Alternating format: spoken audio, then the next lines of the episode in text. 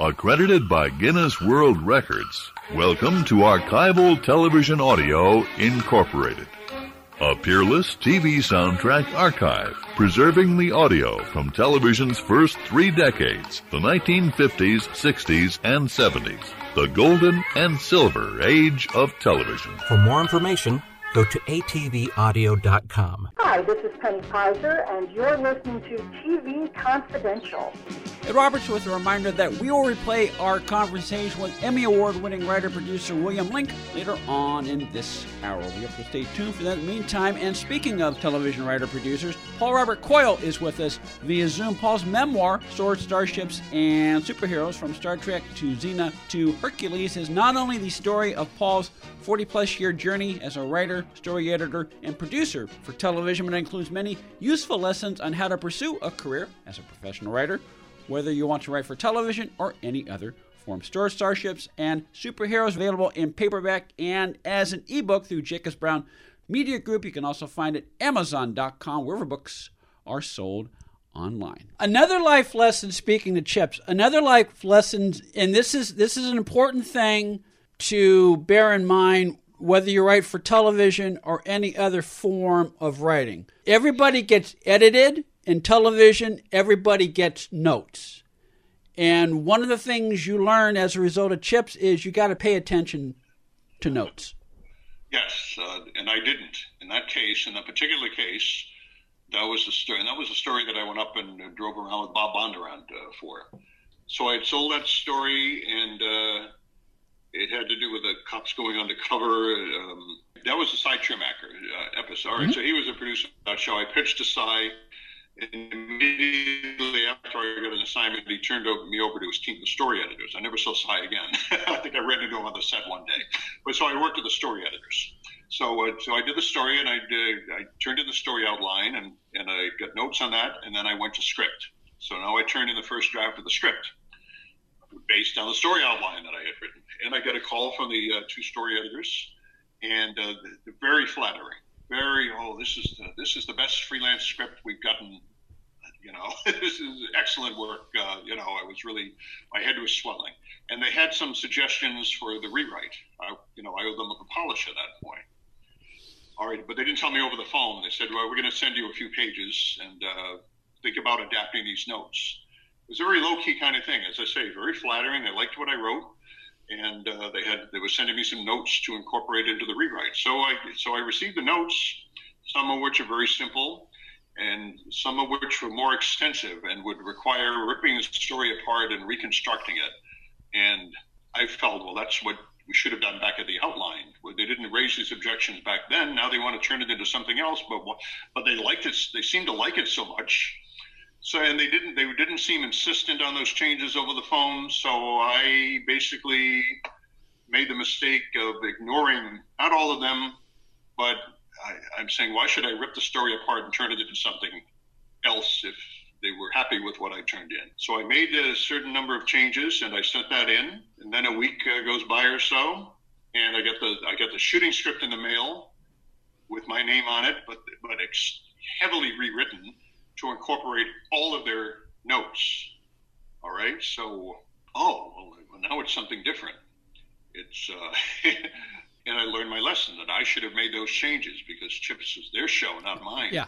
Right, and uh, it, it, turned out to, into a very good show, but I never got another Chips assignment after that because I, am sure they felt, although the show ran for uh, another four or five years, and every year I would call to come in and pitch, and they were they were, uh, oh, sorry, Paul, we're full up right now, and I'm sure that's because they thought that I didn't know how to follow directions, and in fact, I hadn't. I made the mistake of not taking their suggestions seriously. Which which goes back to yes, okay, that was a serious mistake, but you're still very early in your career. I mean, you're not 30 at this point, you know. So it's like no, you're no, you're learning. Yeah you know, you're it's it's a reminder that as talented as you were at such a young age, as gifted as you were, as wise as you were beyond your years at the time, you were still very young, and you know you were prone to mistakes. And fortunately, you were able to recover from those mistakes. You may not have worked on Chips again, but you worked on a lot of other shows,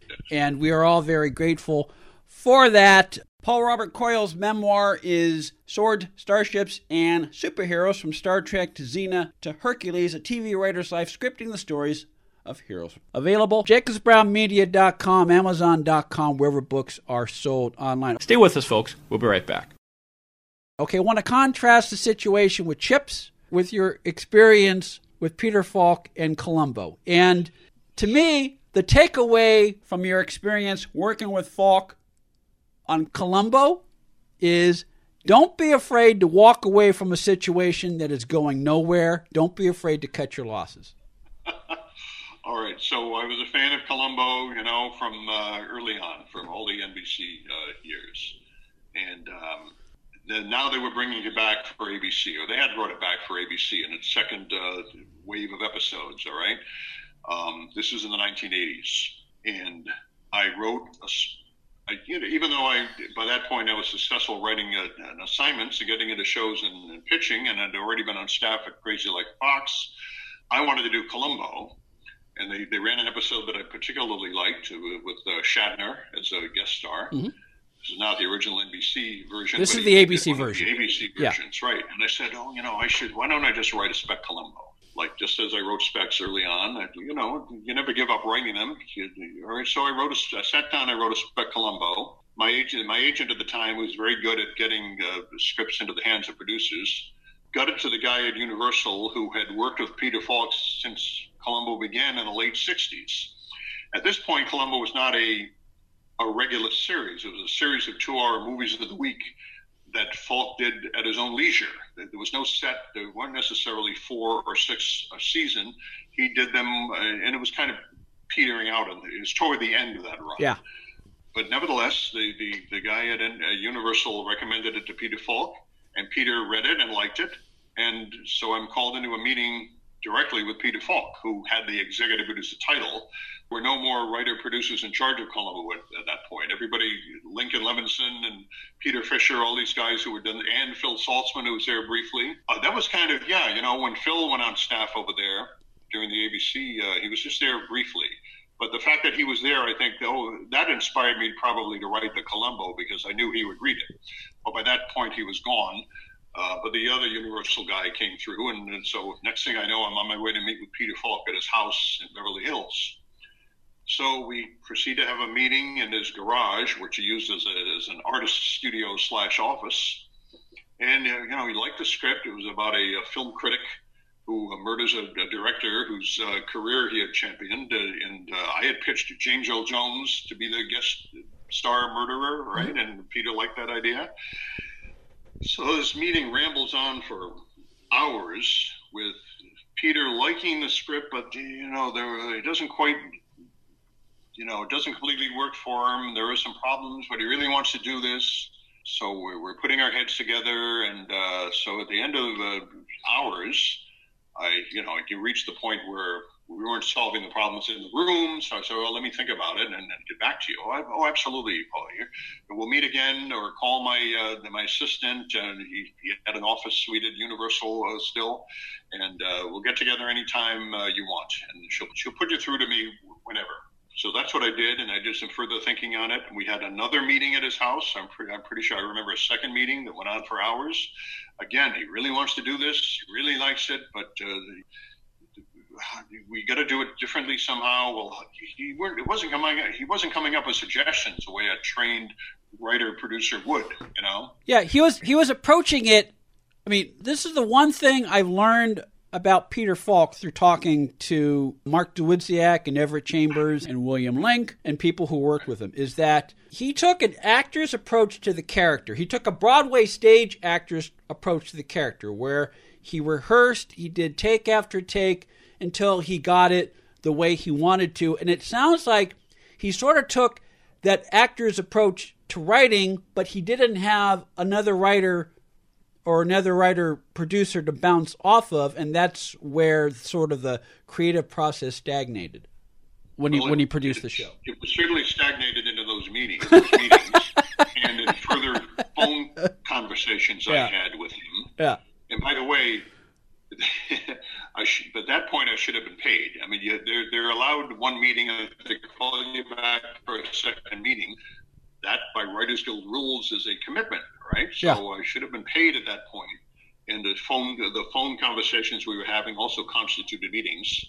But I felt we were getting nowhere. Peter's a charming was a charming guy, and uh, it was like meeting with Columbo. Yeah. it, it was frustrating because it, he's driving you nuts, right? Yeah. Was driving me nuts. I'm sorry. And finally, I'm saying, I said, you know, and and I would, to the extent that I would mention it to him, you know, Peter, you know, we should really, I should really have a contract here. Oh, yeah, oh, that's right. Oh, of course. I'll, I'll get right on that, and I'll, I'll have the office. Uh, but that never happened. And finally, I just gave up. Well, you know, going back to uh, you realized this is not going anywhere, and so you were not afraid to walk away. And sometimes you have to do that. Well, I had to do that, and they they really only made one or two Columbos after that. The series died soon after that Yeah. anyway, because there was no creative force in charge of it. Yeah, he he did not have eleven. I mean, he used in the early days. It is my understanding that the first couple of years, especially, Peter fought with uh, uh, Levinson and Link almost every day, every page, every script. But when it and when they left the show after a couple of years, Falk.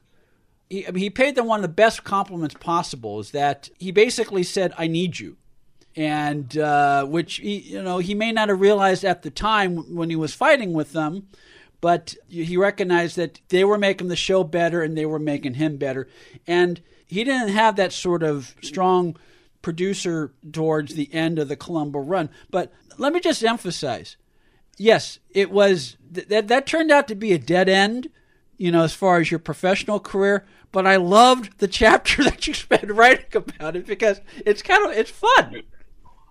It was not Yeah, fun at the no. time, but it's fun to read. some of these, you know, some of the worst things that happen to you make for the most entertaining reading. And Yeah. that, that was not the worst, the worst thing that happened to me. It was, it was Peter was not difficult. He wasn't giving me a hard time. No, he was he being- was just he was- indecisive and rambling. And uh, and by the way, I did some writing. I mean, I did put things in writing as far as changes go and revisions. I didn't rewrite the entire script. But I was submitting stuff that I should have been paid for. Technically, if, if this guy was executive producer, he should be playing by the Writers Guild rules, right? he didn't know any better. Yeah. He was a great actor on camera and uh, in charge of the show. Unfortunately, uh, the, the show died soon after that. I'm sorry it wasn't made. I still think it was a good script. It would have made a good episode. But Yeah, and and the fact that it would have been a first for the series because they had never had an African American murderer, and uh, you had written for James Earl Jones at the time, so that Yeah, brought an, that that brought an authenticity that. Uh, would have elevated the show. Paul Robert Coyle's memoir is Swords, Starships, and Superheroes from Star Trek to Xena to Hercules, a TV writer's life scripting the stories of heroes. Stay with us, folks. We'll be right back. We could spend another hour talking about your career with Xena and Hercules. We'll do that after the first of the year. Um, Sure. But in the meantime, final question for now, and this goes back to the many practical lessons that you pass on to people who, who think about a career, whether they want to write for television or write for any other form of writing. A rejection or a turn down is better, even if it's a one sentence turn down. That's better than no response at all. Oh, yes. Well, when you send scripts to, to people who agree to read them, you know, more than half the time you just never hear anything back. Uh, you don't know if they read it or if they read it and they didn't like it, or you just, you know, but a turn down is at least an acknowledgement that they put the effort into reading it, and very often they give you helpful notes that you may be able to put to use uh, later on. So a rejection letter, so to speak, you just learn from it and you go on. You, you know, once you get 50 of them, I guess you maybe you start thinking about giving up at some point, but you're going to get more rejection. An actor is going to audition and get more turn downs than he than he gets he or she gets the part. So Yeah, the rejection doesn't kill you. No, it doesn't kill you. And remember, you have to look at it like they didn't reject you, they selected somebody else. They selected another writer, they selected another actor. In some cases, they may have rejected you because they selected one by Paul Robert Coyle. But so many times when you send things out as a freelancer, a lot sometimes you get a response back. More often than not, you send it out there and it just dies in the ether. So even if even, if you just get a one sentence handwritten response, at least you know that they read it or received they received it and they read it. Yes, and I always appreciated that. nowadays you submit things electronically. It just goes into cyberspace, and you you never know where it went. You know. Well, we appreciate, we always appreciate any opportunity to have you on our program, Paul. We certainly appreciate the heart and soul that you put in swords, starships, and superheroes from Star Trek to Xena to Hercules, a TV writer's life scripting the stories of heroes. We'll have Paul back later in 2021. We'll talk about his experience working on Xena, working on Hercules, working on Stephen King's The Dead Zone, and uh, some of the other things that he's worked on in the second half of his career. But in the meantime, Swords, Starships, and Superheroes available in paperback and as an ebook through jacobsbrownmediagroup.com, amazon.com, where books are sold online. Paul, Robert Coyle, always a pleasure. Look forward to our next conversation. Oh, happy holidays, Ed. Uh, thanks for everything. Speaking of Peter Falk and Columbo, we will replay our conversation with William Link, the Emmy Award winning co creator of Columbo, when we come back on TV Confidential. You can now listen to TV Confidential on your smart speaker by just saying, Alexa, play TV Confidential. Enabling our Alexa skill is easy. To find out how, go to televisionconfidential.com slash Alexa. 45 years of the Rockford Files, revised third edition, the complete history of the Rockford Files on television, now completely updated with more than 20 new interviews, additional photographs, and a whole lot more. 45 years of the Rockford Files, available now at rockford45.com, rockford45.com. Be part of our conversation. If you like what you hear, have thoughts on this week's program, or have an idea for a future edition of TV Confidential, we'd love to hear from you. You can email us at talk at tvconfidential.net, talk at tvconfidential.net. You can also message us at facebook.com forward slash tvconfidential, x.com forward slash tvconfidential, or at TV Confidential on Instagram. And if you're listening to us on the TV Confidential podcast, please be sure to hit the subscribe button. This portion of TV Confidential is brought to us by our friends at Front Porch Realty, the community of realtors in the Northern Bay area of California that is committed to finding the solution that is best for their clients. Whether you're a first time home buyer or looking to sell or lease your property in Northern California, call Karen Strain at 415 886 7411 or visit frontporchrealtygroup.com for more information on how they can help you.